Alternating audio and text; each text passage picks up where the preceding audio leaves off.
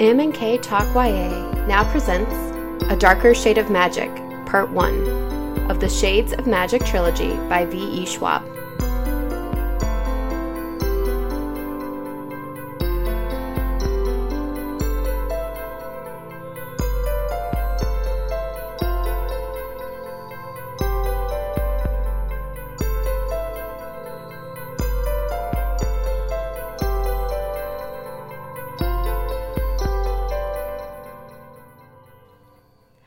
Welcome back to M&K Talk YA. I'm Katie Bradford, And I'm Marissa Snyder. and this is our podcast where we talk about young adult fiction. Yep. And this week we are starting a brand new series. It is called A Darker Shade of Magic. Is that actually the name of the whole series or just the first book? I should have checked that. That's the name of the first book. I wonder if there's a name for the trilogy because it's a trilogy yeah. and it's by V.E. Schwab. Let me see. I think I'm curious. I think I read it's well, actually I don't know. The first one is called A Darker Shade of Magic. Like you said, there's three of them, and we read up to chapter nine of the first book this week. Or not chapter nine, part nine. Each part had like two to five chapters in it, I guess. Yeah, and it's um, uh, Festival and Fire is the name. Of the whole thing? Okay. Oh, okay. So it's called Shades of Magic. Okay, that makes sense. Good to know. it's about time we figured that out. it's about time we got the name right of one of the series we read.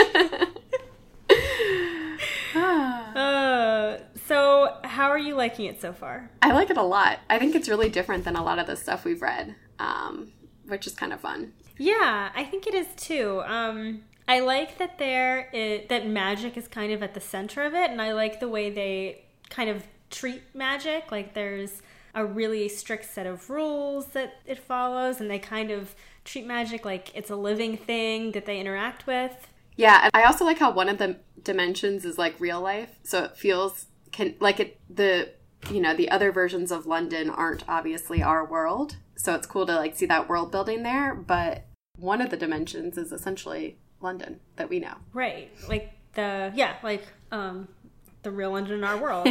that one, yep. that one. I know that one. I've been there. Except that one has Harry Potter, so magic does exist. I guess. No, I'm just kidding. I guess so. At least to us it does. Um, yeah, I was reading a little bit about um, V.E. Schwab, or Victoria Schwab is the name that she uses when she writes some of her other books.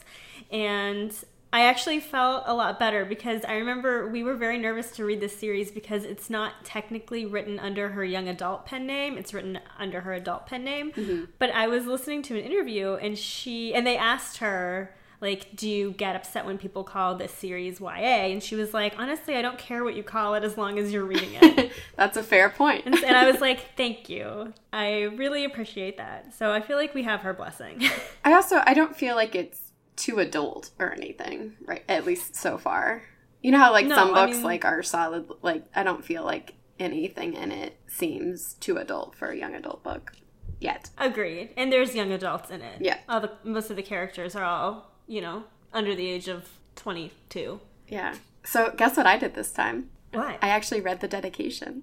oh, that is great. Why don't you tell me about it? It is, it says for the ones who dream of stranger worlds.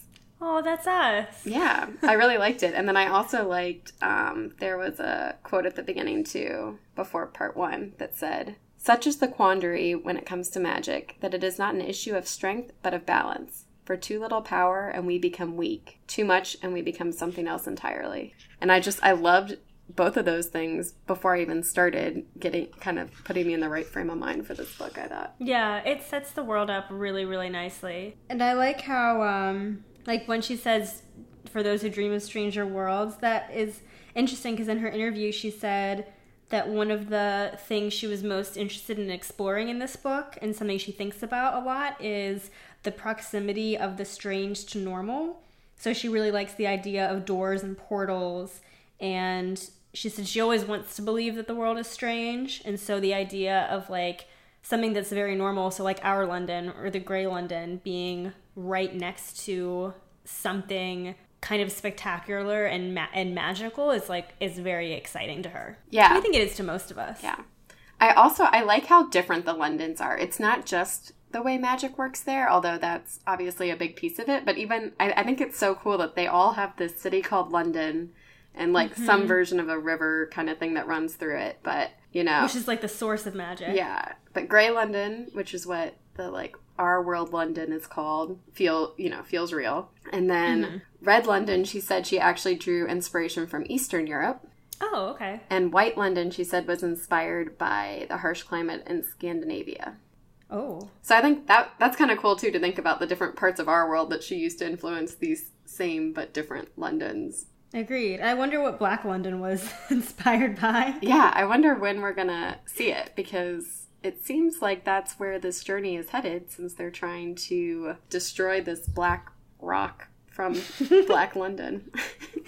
Black Magic Rock. does it have another? Does it have a name? I can't remember now. It didn't have. They weren't. They weren't calling it anything, right? well, they were no. I mean, they were saying it has the name um, of magic written on it. That's true, Right. yeah. So Vitari, I guess, is the name of mag pure magic. Yep. and it's on this stone. Um, yeah, no, that's the other thing. Like, I like how the Antari have to use specific words to travel between worlds, and I love the idea that like only one type of magician can pass between these four parallel Londons. Um, and I love that there it's so it's such a rare thing to be an Antari that there's only two of them. Yeah, two left. It sounds like it's getting more and more rare. Well, it also sounds like they like purged a bunch of Antares at some point when they were all freaking out about Black London Right. because of their black eyes. Oh, oh my gosh, their eyes are so. It reminded me. This is actually kind of funny. So this weekend, I accidentally tore one of my earrings out. Oh no. I know it was it was it was ugly. That's like one of my biggest fears actually. Oh, it was terrible. I was like pulling laundry out of the laundry basket and I like reached in and like yanked it out and I hit my earring and I ripped my earring out. And so I had to find a place to like have them look at it. Uh-huh. And so I had to go to like a tattoo parlor, like a piercing parlor. So I went to a tattoo parlor in here in Chicago and while I'm waiting to be seen, there was a guy who was asking for an eyeball tattoo. I've heard about that actually. And I was just first I was just completely horrified. Yeah, well, I obviously And- couldn't do that. No, no. And the guy was like trying to talk him out of it because he was like, you know, there was a girl who just had this done and she lost her eye. But I was looking it up, and I guess like what they do is they inject ink into your eye and they dye the whites of your eye a certain color. And the pictures they had, some of them had one completely black eye, like Kel's. oh my goodness. And it was such a coincidence that I was like reading this book at the same time that happened, and I was like, "Oh my god, people are getting Antari eyeball tattoos, and they don't even know that it really they don't even mean to. um, that's actually kind of crazy, but why don't they just get those? You know how you can get contacts that like change the color of your Yeah, eye, like, white out your Yeah, eyes. which also freaked me out. I've always wanted to do that for like Halloween or something. Get like creepy eye contacts. Yeah, I think that would be a much less painful solution. Probably less expensive too. Not to mention less permanent. So I will never actually be a pilot. Like that's not my actual life ambition, but I really want to get my pilot's license one day. And I was in Africa on the border of Zimbabwe and Zambia, and one of my friends was like, "We should go bungee jumping here because it's like one of the seven natural wonders of the world." But for some reason, I got really concerned about the fact that occasion, like very rarely, if you bungee jump, your retina will detach and you won't be able to get your oh, no. pilot's license. This is like the, the chain that my mind went down, but I got over it and I did bungee jump and I and you didn't detach your retina? and I actually I've I've flown a plane once since then. So That's just funny that you were like, no, I can't go bungee jumping because sometime, it's like I know. 20 years in the future, I might want to be a pilot. it literally was ten years ago. So yeah. well, first I thought you were going to say, I, I'm never going to be a pirate. I thought you were going to say pirate instead of pilot. Okay. And okay. I was like, let's not rule anything out, Katie. I think I would also love to be a pirate. well, we have a girl in this book who is dreaming about being a pirate. yeah. Okay. Also, so um, I read a couple of interviews with. Uh, are we still, are we calling her V. E. Schwab while we talk about her since Yes. that was her author name on this one? Um, Yes. and she was asked, Would you rather be a thief, a pirate, a royal, or an Antari? Mm. And she actually was talking about how she hates water and Oh. like even though boats show up in a lot of her books and she writes about the ocean a lot she like really doesn't like it. So she i guess she loves swimming she loves contained water but she gets like really seasick and all this stuff. So even though she like is very attracted to the idea of pirate in some ways she could never be one. But she said she'd be a thief which is kind of like a pirate on land Oh my gosh. Well, I think you would like her then because uh, when I was reading about like Lila doing all this sleight of hand and, and picking pockets and, and wanting to be a pirate, I was like, oh my god, Katie is going to love this girl. yeah i actually looked up female pirates a little bit as part of my research oh. oh my god, that's awesome. Do you want to go into that now? Um, sure. Okay, so the like really famous female pirate that I looked up was this lady named Madame Chang, and she was from like 1805. That's when she Ruled the seas. yeah ruled the seas. Um, so her husband was named Chang Yi, and he was one of the greatest Chinese pirates ever back in the 19th century. And at one point, um, he, I guess, like he, someone else sent 40 war- warships to try to take him down, and he sank all of the ships except 28 of them, which he kept. Um, and after the battle, he decided that he was ready to take a wife. So there were 20 female slaves who were brought to him um, that he could choose from, I guess.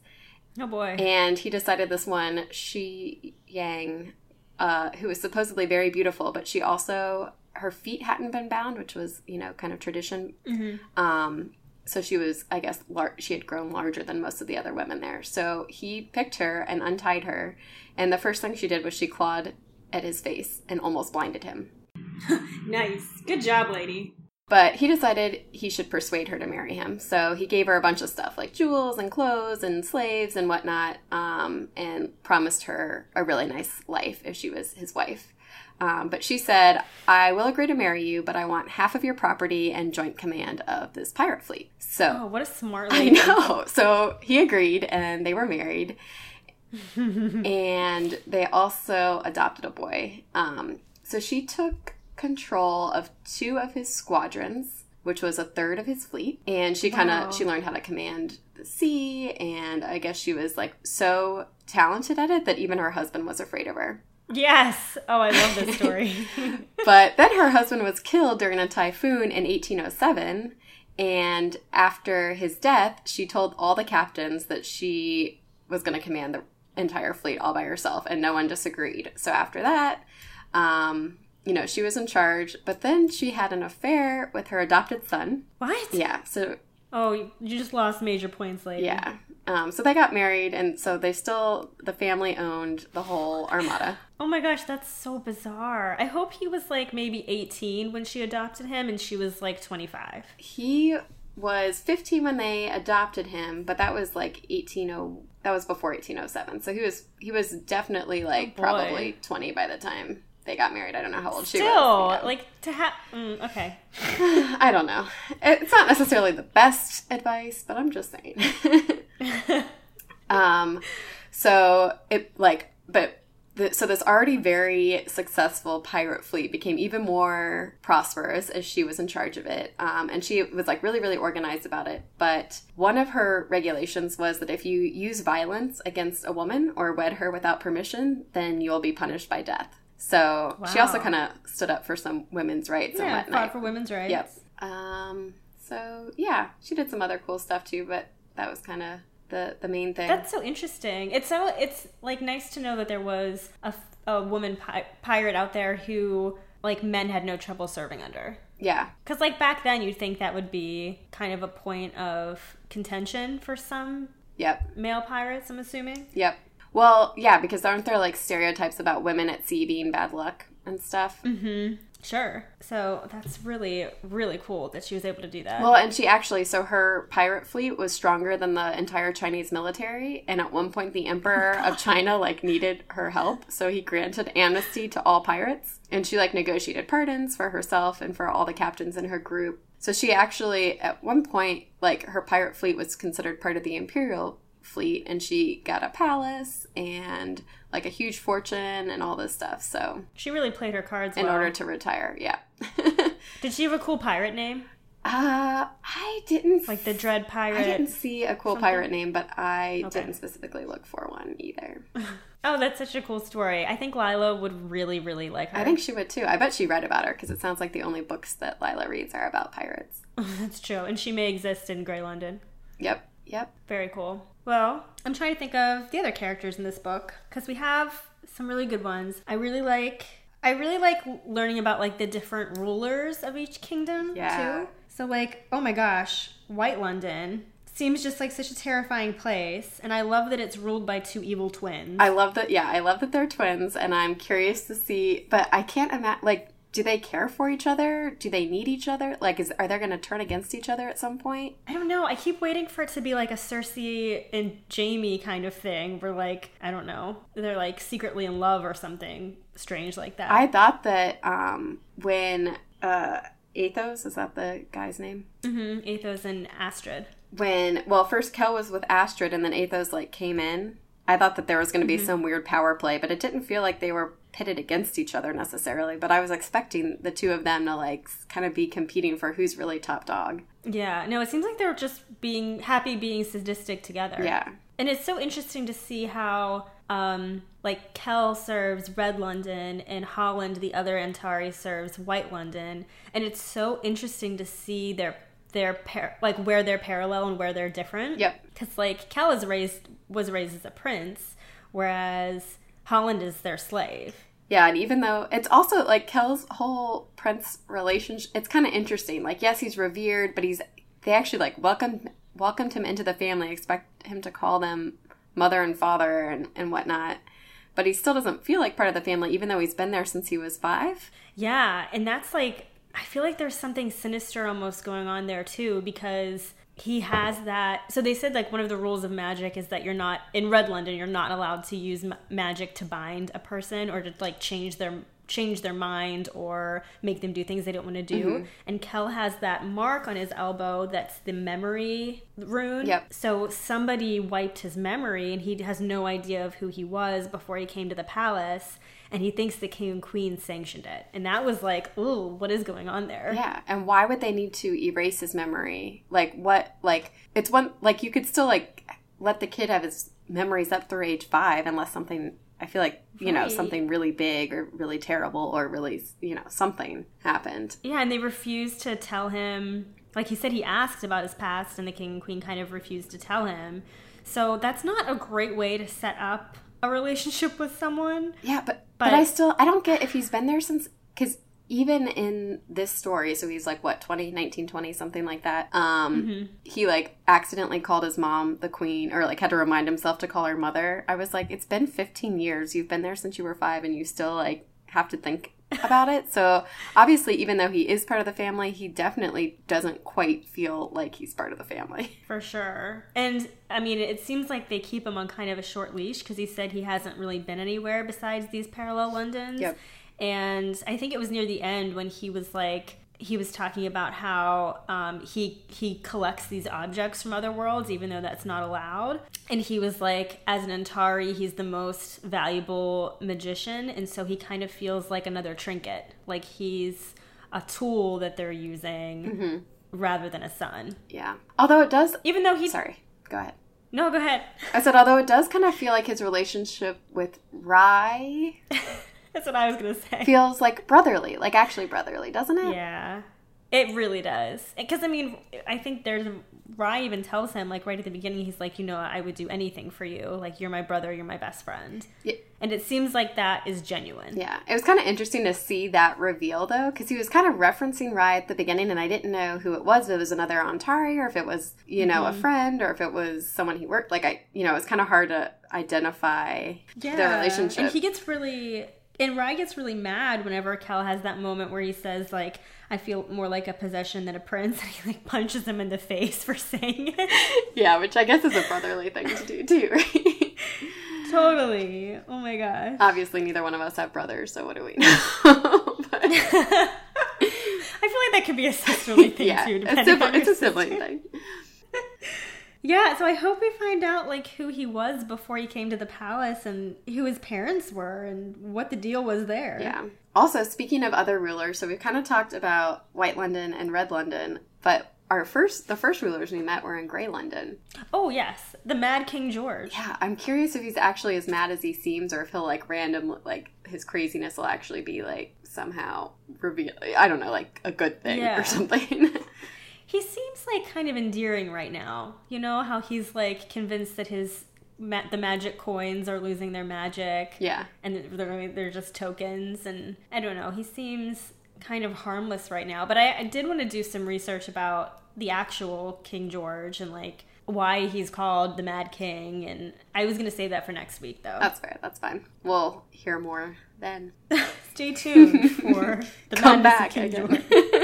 um, yeah but i hope we do see more of the rulers i think the dane twins right now are really fantastic villains like i mean you really hate them yeah, and I'm scared of them. Yeah, I mean the way they treat Holland like is just horrible. And the fact that they've like bound him now and used this magic to make him do whatever they want to do is terrifying. Yeah. And especially like having heard before about how he was like it sounds like he was really good, really clever, you know, all this other stuff. So if he was manipulated that far, mm-hmm. like, yeah. I'm I'm a little bit worried for Kel even. Cuz what would if Kel was delivering a message to Athos and Astrid like and they decided they wanted to keep him or bind him or do whatever like how like they could How would Right? they get him back? Like- yeah, they absolutely. I mean, because no one else can even come back to the other dimension and like declare war or you know what I mean like from I don't yeah, I mean, once you've sealed off the worlds like they did, and Antari are the only ones who can get through. I, I don't see how. I don't see what's stopping them. When Astrid was like, "I really want to keep you," Yeah. like as a, as a pet or a toy. Yeah, he has like no real protection, right? No, yeah, because even if they were to like go to war against Red London, how would they get there? I don't know. And it's interesting to see like the effect that magic has had on the four Londons. Like red flourished and white like in, in I guess in red London London uh, magic's treated as an equal whereas in white London it's something to be dominated and I like how they said that the magic kind of was receding because of that and so everything in white London is just like leached of all color and people are like clinging desperately to whatever magic's left. Yeah, it does paint a very uh, different visual picture.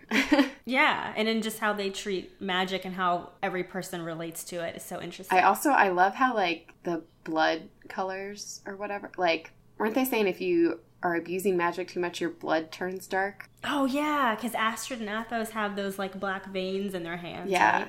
I think that's kind of cool too. And that you know every time Kel, because he, has to his blood a lot to go between the worlds and whatnot. Um, but his blood stays like pure red right now. But I wonder if Yeah. his interacting with the black magic will change anything there. Yeah, it kind of the black the black stone kind of reminds me a little bit of the Ring from Lord of the Rings, where like he's super drawn to it and it's really hard for him to let it go. But then like when he does, he feels super drained. Yeah. Yeah, but yeah, the the feeling like he needs to hold it or touch it or use it. Yeah. Yeah, I'm so curious where that's gonna go. So who do you think is well, I, guess okay, so someone in White London had this black stone and decided to send it to Red London, but there was an mm-hmm. ambush there. So who like I'm I'm still trying to figure out who knew what when. Like did Holland Good only come after Kel after he used the black magic and it somehow or, or Blackstone and somehow knew that that happened or do we think because obviously if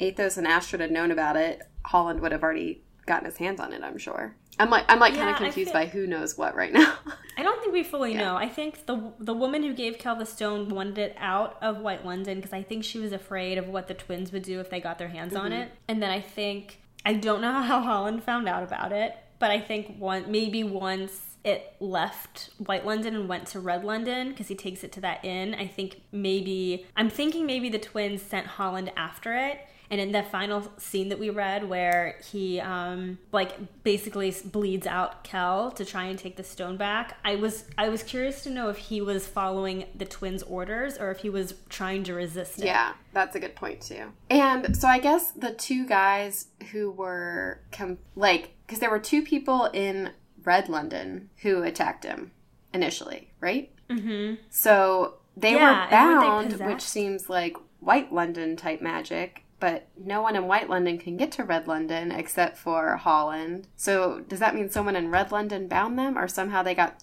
back and forth through the gates, or Holland somehow that was Holland's? Or I don't know. Yeah. Or maybe the magic of the stone was released in Red London and maybe that did something. Because remember when Lila uses the stone to conjure the sword and then she throws it away and then this this random guy picks up the sword and it possesses him and he stabs himself with Oh it. yeah, I forgot about that. But yeah, Yeah, I feel like there's magic in the stone that is like trying. It's like somehow yeah, possessing yeah, people and like seeping into the world. That's fair. That's my guess. Yeah, and that kind of sounds like what happened in Black London, right? That the magic started like taking over the people part, Yes, and it consumed Yeah. them until everything was like ash. or that's what we Ugh. think happened. At least no one's been there, so. That's the story, the legend. I also I thought it was really interesting. I think it was uh, Lila who asked Kel about it. She was like, "No one, no Antari has tried to go back to see what it looks like." She was like, "I would hundred percent have tried to go back." I was like, "That's a really good point." I I feel like someone would have asked and tried to go It's there. an excellent question. Especially since Kel is not, I mean, Kel is not following orders blindly. Like, he's bringing artifacts back and forth, which is treason. Mm-hmm. So it's not like he has qualms about breaking the rules of his country. So I was cur- I was confused too why he didn't um, just like As Travars real fast through the door, like take a look around. I guess. Well, then come on part of what. I'm thinking is because it does sound like he had training and that he worked really. You know, like even the fact that he's like teaching Rhy about it, like or teaching Rhy about magic, like like it probably wasn't something he could just naturally do. Even though he is Antari, he probably like learned a lot about magic in order to get to the level where he could go between worlds. And maybe with everything he learned about magic, he understood the threat of Black London a different. You know, Yeah. that's kind of the only Didn't thought I it. have. But And also, like, he was raised thinking it was like his, it's his childhood nightmare, really. Yeah. It's like the story they tell to scare children. So I guess I wouldn't mess with it either. Yeah. And I guess like if your life is has enough going on, like maybe if you were really really bored, then you'd go check it out, but it sounds like he's like pretty busy going between different worlds, ha- you know, like has stuff mm-hmm. happening already. So unlike Lila, he Mm-hmm. Yeah, he didn't like he wasn't like looking for a different life necessarily, even though he wasn't exactly happy. right. Well, yeah. I mean, and part of me thinks that he might he might be just because I think part of the reason he collects these objects even though it's against the law is him like trying to get some kind of sense of control back where he he feels, you know, very much like he is bound by duty to his throne and this way of of kind of committing treason is his way of just kind of rebelling against that a little bit. Yeah, that's fair. I guess I spoke. I misspoke. I he might want a different life, but I don't feel like Lila's like drawn to. I want an adventure. I want to go like find Yeah, risk. I don't danger. think he. Like I think if she had Antari magic, she would 100% have thought to go to Black London and see what's going on. Whereas I don't feel like he's looking for that the same way she is. He might be looking Yeah, for he's looking that's for some other kind of peace or identity or freedom, but not necessarily trouble. Yeah, exactly. She really goes looking for trouble. and it seems like she's finding it. So Oh yeah, she's not having any trouble in that department. so I was looking at I was really fascinated by the idea of parallel worlds yes. and I just finished Stranger Things. I haven't watched season two yet. Oh, okay. I won't say anything. but when the author at the be- was talking about how she liked the um, idea of strange and normal being very close to each other, I, I mean, I immediately thought of the Upside Down, and uh, it was kind of cool to be like reading this while I was finishing up Stranger Things because the idea of like a parallel world is so s- strong in both in both of those Yep. stories. So I did some research on parallel universes. Tell me more. I actually, I, I like was going to, and then I had a feeling that you would, so I tried to pick something different. Oh, that's so nice of you. Because I was really nervous. I was like, I need to pick something that we can't have two weeks in a row where we research we the same have the same Yeah. research. okay, so I was on mysteriousuniverse.org and I was just reading about stories of people who believe they've crossed into parallel universes. Ooh. Yeah, so I mean, Uh-huh. these are just stories, keep in mind, but some of them were super interesting. And I don't know, have you ever listened to the radio show Coast to Coast AM? I have not. with George Noory. Okay, it's this radio show that Chad and I found because we drive back and forth from Chicago to Pittsburgh a lot, and we used to do this thing where we would wake up at like, you know, 1 a.m. and we'd drive all the way through the night. hmm And around like 3 o'clock, 4 o'clock in the morning, we started catching this radio show that was called Coast to Coast AM. and it is all about like paranormal experiences, the supernatural, conspiracy theories, and it's just the best show ever. I was gonna say that's right up your alley. I think if it was 4 a.m. and I was driving across the country, that's the last thing I would want to hear. I know. So that uh, um, kind of reminded me of this research of parallel universes. I if, if anyone hasn't listened to Coast to Coast AM, I highly recommend it. Um, okay, so this one guy, he wrote about his experience where he thinks he fell into a parallel dimension because he was driving one night with his dog and he decided that he wanted to stop at McDonald's. And he said he felt like he like passed through a wave of static electricity. And all of a sudden his dog was freaking out and her fur was sticking up and her tail was between her legs and his car stalled. And then he got it started up again and then he continued driving and he noticed that the street lamps looked different from how they were. And when he got to the McDonald's, he noticed that the parking lot was filled with cars with um, that had logos that he'd never seen before, and he he didn't recognize any of the car models. And so then he went into the McDonald's and he said the items on the menu were a lot more expensive than they should have been. And he went to try and pay with a credit card, and they said they wouldn't accept it. But they they gave him a device that looks like you know one of those like blood pressure monitor things that you put on your finger Uh-huh. in a hospital, and that's apparently how he was supposed to pay. And he was like, no, thank you. And so he tried to give them cash. And then I guess the person looked at the bill for a long time, then finally accepted it. And they just gave him back a piece of paper listing the balance instead of any change. And he was, and they were like, I'm sorry, we can only give cash vouchers. And then as he was leaving, he said he felt the same wave of electricity pass over him. And then the next time he went, the regular McDonald's was there. That is so creepy. So of course, my question was, did he did he eat the food? I know. I was actually gonna ask, what did he order? I have no idea. They didn't say that, but I mean, it'd be hard to pass up a McFlurry personally. But I- I, would be so nervous to eat. It. I wouldn't food. eat it. Every, I mean, like you know, I I don't want to be like Persephone into an alternate dimension or something. Oh, where you're trapped there. Yeah, you don't eat food if you don't know what world it comes from. That's just my general rule. Even if it's a McFlurry, though, the Oreo kind. if it's a Mc- McFlurry from not our Earth, I'm gonna hesitate. But if it's the Oreo kind, I might be convinced. Okay. um, and then there was another story of a woman who claimed she got trapped in a parallel universe. So this was 2008. There was a woman named Lorena Garcia, and she said she woke up and she noticed that there were some little details that were different, like her her bedspread and sheets looked different. And when she went to work, she worked at this place for 20 years, but when she went to work that day, she was in a different department working under a stranger who she had never met before. And then she said she went home and discovered she was still dating the man she broke up with 6 weeks earlier or 6 months earlier.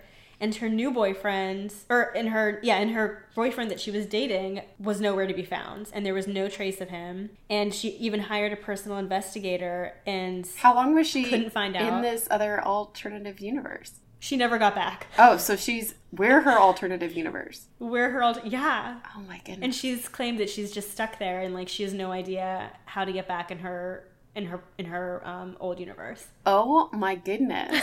I know, isn't that terrifying? That is I'm gonna have nightmares for sure tonight. I know. And then the last one, this is interesting too. So in 1954, there was a man who flew into Tokyo, but when he went to get his passport stamped, it listed a country that no one had ever heard of before, and it was called Taured. And he said that it was between France and Spain, but when they gave him a map, he pointed to the Principality of Andorra, and um, he said he had never heard of Andorra before, but this was where his country was.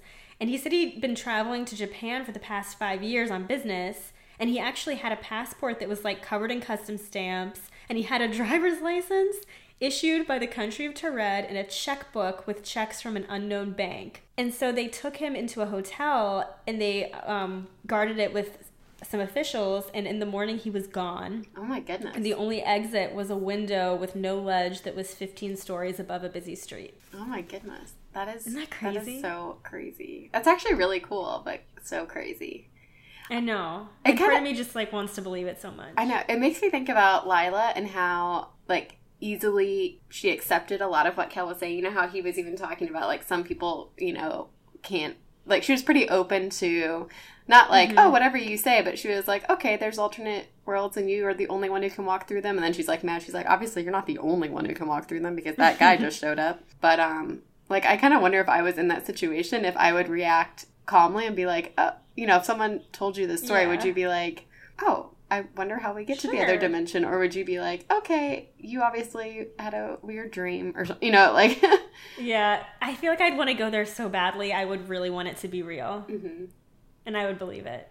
Well, have you ever heard of the Mandela effect? uh, no, I don't think so. So this is weird because I was thinking about this a lot when I was reading this book, and then two times this week it came up when I was talking to people. Like I was at a party and someone brought it up, and I was like, "That's so weird." So the Mandela effect is like a way that people try to prove that we're that um, parallel universes exist, and so the effect is like it's basically when a large number of people misremember a certain fact or um, it's like a phenomenon when people when a lot of people have collective false memories. So it gets its name because a lot of people remember nelson mandela dying in jail in the 80s when he really died in like 2013 i think it was and so they're trying to explain why so many people have this memory of him dying in the 80s when he didn't.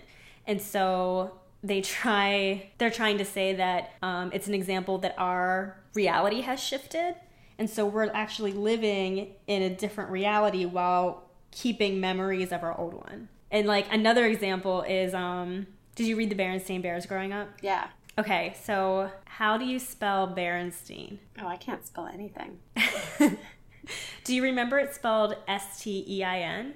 Yeah. Okay, so it's actually spelled S T A I N. Huh. But don't you have this vivid memory of it being S T E I N? Yeah. Yeah, and so many people do. And it's gotten to the point where people have like written the publisher and been like, Have you ever published this book S T E I N? And they're like, No, it has never been published that way, but everyone remembers that spelling. And that's the Mandela effect. And so they're saying, you know, back when the, those books were read, we were in a different reality. And in that universe, it was spelled S T E I N. But now that we're in this reality and we've shifted, it's S T A I That means everyone everyone was in a different reality and we've all come over here. We've all shifted.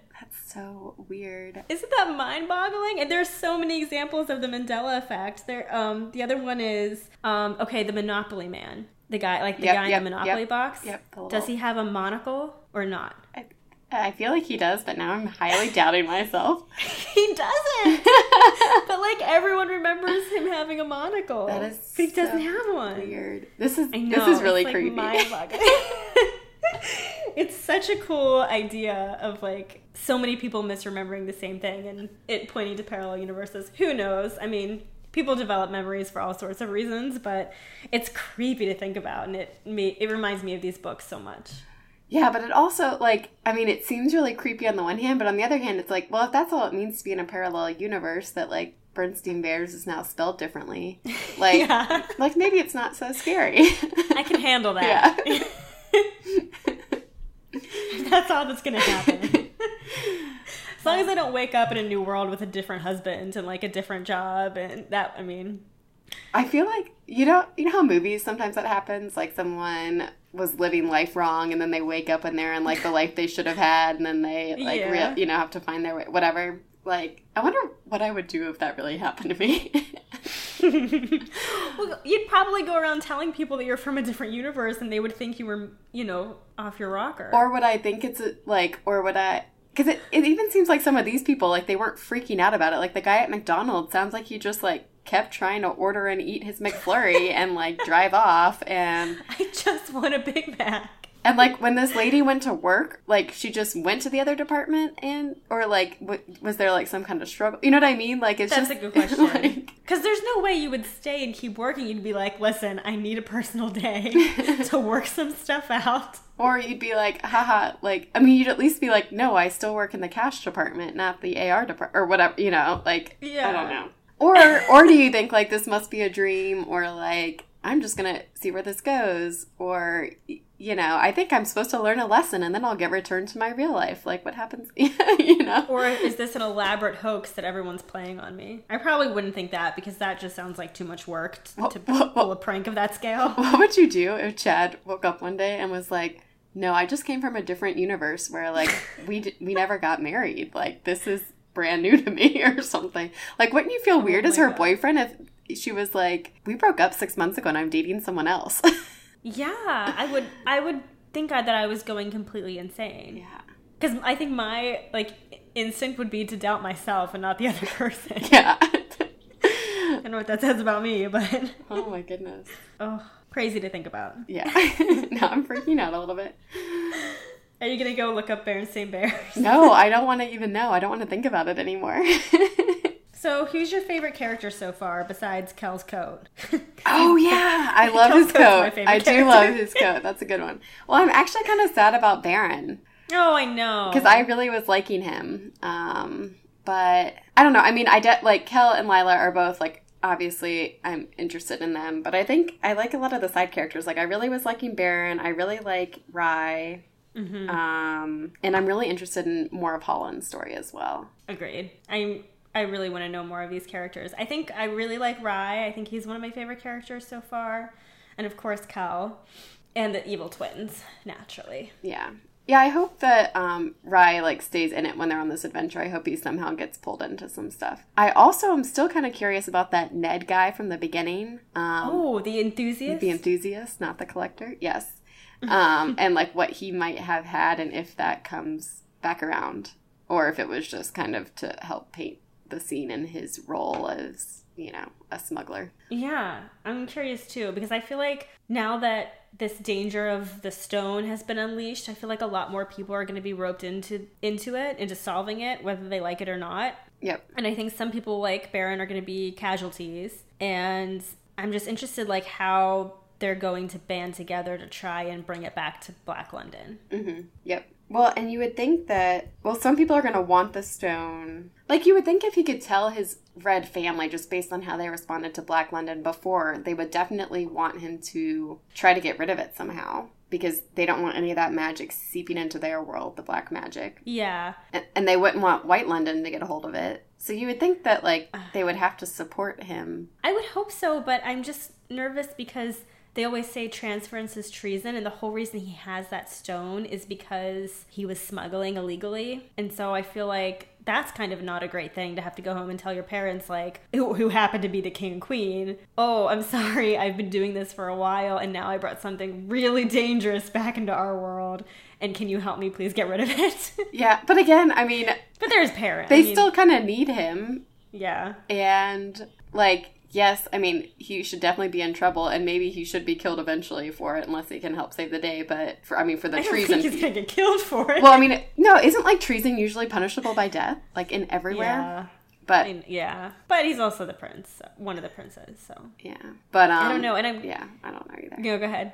No, I just like I like even if like if someone's like there's you know I crashed the car and I like you can still be really mad, but you still have to deal with the fact that the car crashed, right? Like you still have to deal with the fact that there's this black it. magic thing, black rock stone. I want it to have a name. I guess we should call I it know. Vitari, but the Vitari. It sounds like I, I don't know. isn't that what magic? The word for magic is, or did I make that yeah, up? Okay. yeah. No, you did. That's right. That's right. We can call it the Vitari. yeah, I hope. Yeah, I hope he does ask for help instead of trying to like figure it out by himself because that's always seems to be like the flaw that people make in these books. Is like they don't ask for help and then they get in way over their heads. And I also I don't know. Okay, so now the the first guy who he froze or whatever now has two black eyes and is completely consumed by this black magic, right? Mm-hmm. So I wonder if he can go between worlds now and stuff. Like I wonder Oh, if that's a good question. if like they're creating a problem they don't even realize how big it's getting. Yeah, and I'm curious to see if they if Lila and Kel make it back to Red London okay because we left with them trying to travel together which not sure how that's going to work out cuz she's not Antari. Mm-hmm. And but they're hoping the stone's magic will get her through okay. So I'm curious to know if like they will succeed of, in bringing an, a person back through the different worlds and not just an object I'm also still so curious about this object from before.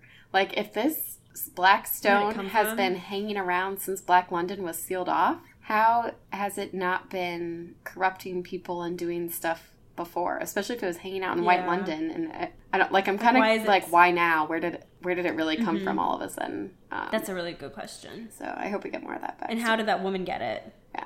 Who is that woman? So many questions we Yeah. have to be answered. Yeah, we better get back to reading. Ah, okay. Um, I'm trying to think. I I just I hope that because one thing I do look for in a fantasy book is like specific rules when it comes to magic and having a set system in place. And so, and I think she's the author has done that really well so far. And I hope I just hope it kind of stays true to it because the one thing I hate is whenever um, people develop a system of rules for magic and then to solve a problem they break the rules yep. and that's just Or they like, add something new that you're like, yeah if if they really could do that, then they would have done that 30 pages ago, you know? Yep. yeah, yeah so i hope she stays consistent with that me too. And I'm excited to see more of the non-gray London Londons. Oh like the red londons and the White, white, London, and hopefully Black London. oh i'm scared of black london And, and will Lila ever get a pirate ship? These are the questions I want to know. uh, i'm yeah i'm right with you there i'm so curious about so many things Especially because all the Londons are on islands still. They're not all called England, but weren't they all on islands? Oh yeah, that's true. And I like how you can't you have to travel like through the Londons. Like you can't go from Yeah. like red London to black London. Like you have to pass through them all in order. That's a really nice touch. Which I feel like makes sense. Like that, in the analogy of the book pages and stuff made sense to me. I like that. Yeah, it's kind of restricted a little bit. I agree. Okay. Um, was there anything else you wanted to talk about? Um, no. you just want to keep reading. I just want to keep reading. I agree. I agree. Okay. Um. It's made me not miss the Grisha verse. I mean, like I still miss it if I think about it, but it it definitely pulled me in. Sometimes I get, like it, it's hard for me if I've really loved a book to start a new one, but this one's been good. Same here. I, it it definitely pulled me in. I think the characters are really good. Um, I like that. Uh, oh, uh, V. E. Schwab said in an interview too. She based all of her characters off of the idea of people who are outsiders or who feel like they don't fit in. So she likes the idea of misfits. I like that. So you definitely see mm-hmm. that in this book. Do you think there's gonna be? Uh, because we have a main girl and a main guy about the same age. Is there going to be romance down the road? well, she's already kissed him, so That's true. yeah, I'm thinking probably so. Okay. I'm guessing, but I don't know because I don't know if I like Kel with Lila. I mean, we've only just met them. I kind of, I kind of even forgot that they kissed, even though now that you say it, I'm like, oh yeah, that did happen. But it didn't feel like, you know, usually it's like there's some buildup or some like yearning Yeah. or whatever. Like it didn't really feel like that. Although I, I love that she had like his shadow person do a strip tease or whatever. I was like, you're pretty that. snarky. like, that just felt like a funny little like Lila thing to do. I know that was so funny when she like makes him start taking off his shirt, and he's like, "Okay, that's enough now." but uh, I don't know if I like them together because I think, I mean, I I appreciate that Lila has a sense of adventure and that she's you know doesn't want to settle down. She has kind of this wanderlust, but at the same time, like I kind of don't like that she is a pickpocket and like I don't know, is a thief whenever she had the option of earning an honest living. Like that was my one qualm about her. Mm-hmm. You know, like I didn't like when Barron was offered her a job essentially and was like, "Look, if you can't afford the rent, work for my, work for me. Like you can work at the tavern. It's not like I can help you make a living." And she just completely stormed out and was like, "This isn't a life. I don't need your help." And then she just went to back to stealing from people yeah. and I didn't like that. I wonder if we're gonna get more of her backstory because we don't really know where she come came from and why she doesn't have a family and stuff. So maybe that would explain some of that. But maybe, but I still agree. Like she shouldn't be so afraid of working hard to get somewhere. to like earn an honest Yeah. living instead of stealing from people. Yeah, I agree.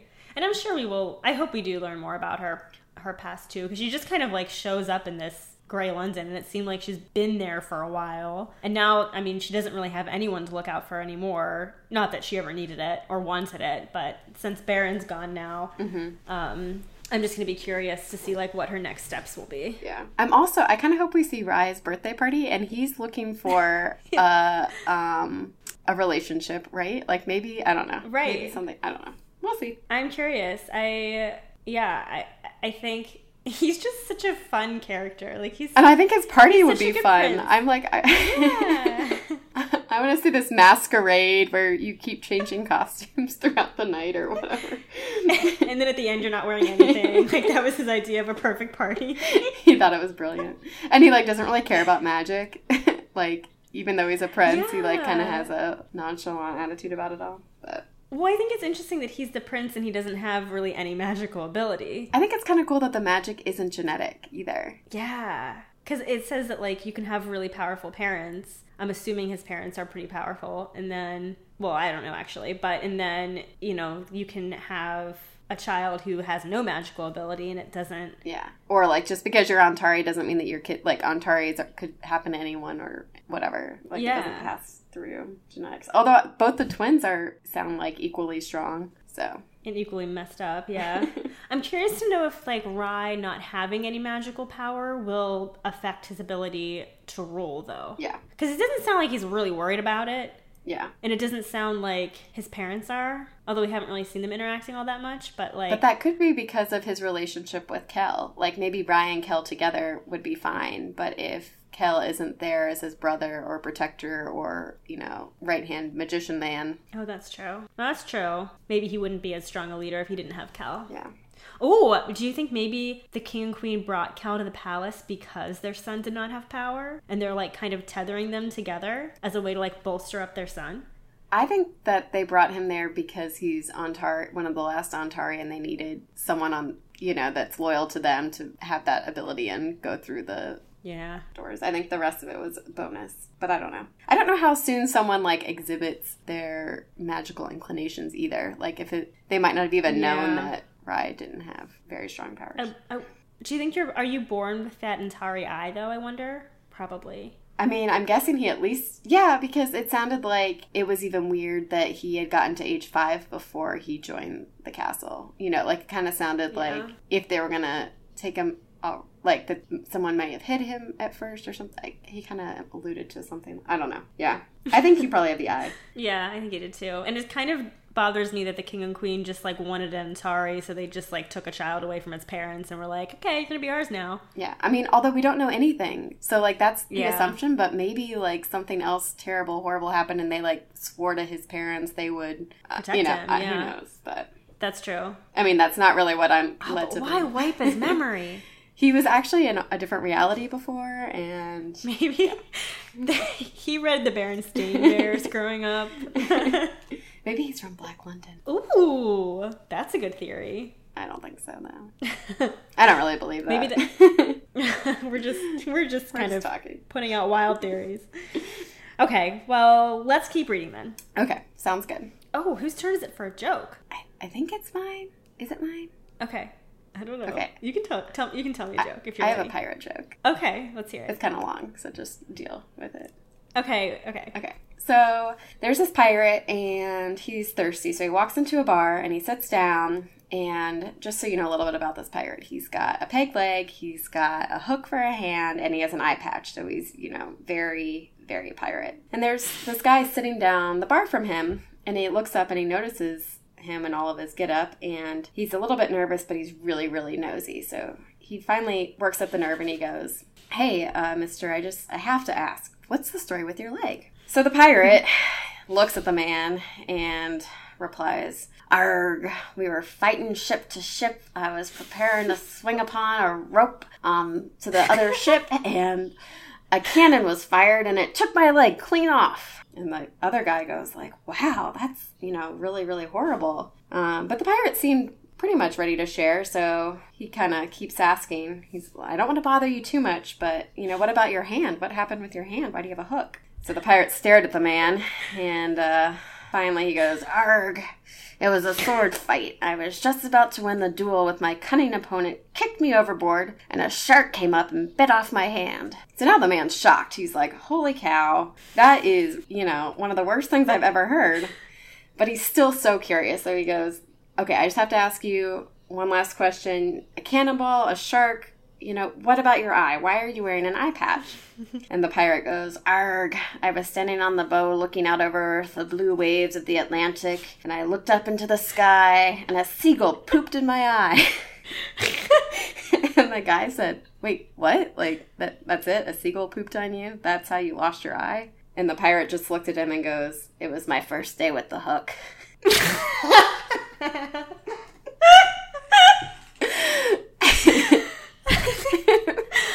okay, can I just tell you that your pirate accent is spot on?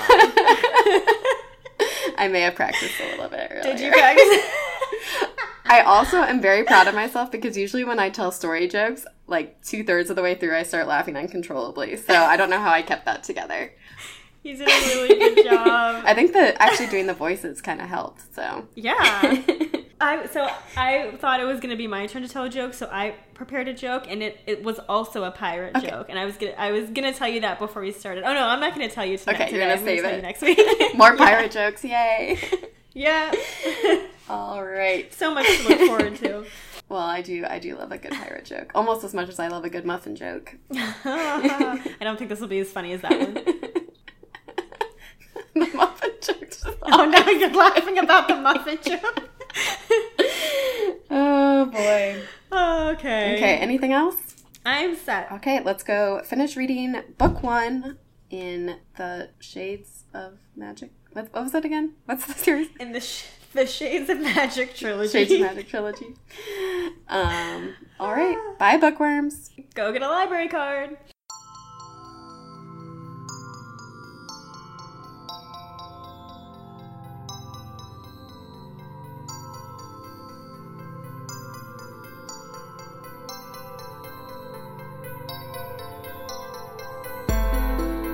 M&K Talk YA is produced and edited by Marissa Snyder and Katie Bradford. Original music composition by Timothy Milkey. Logo design by Marissa Snyder. For updates and extras, visit mnktalkya.com or follow us on Instagram and Facebook.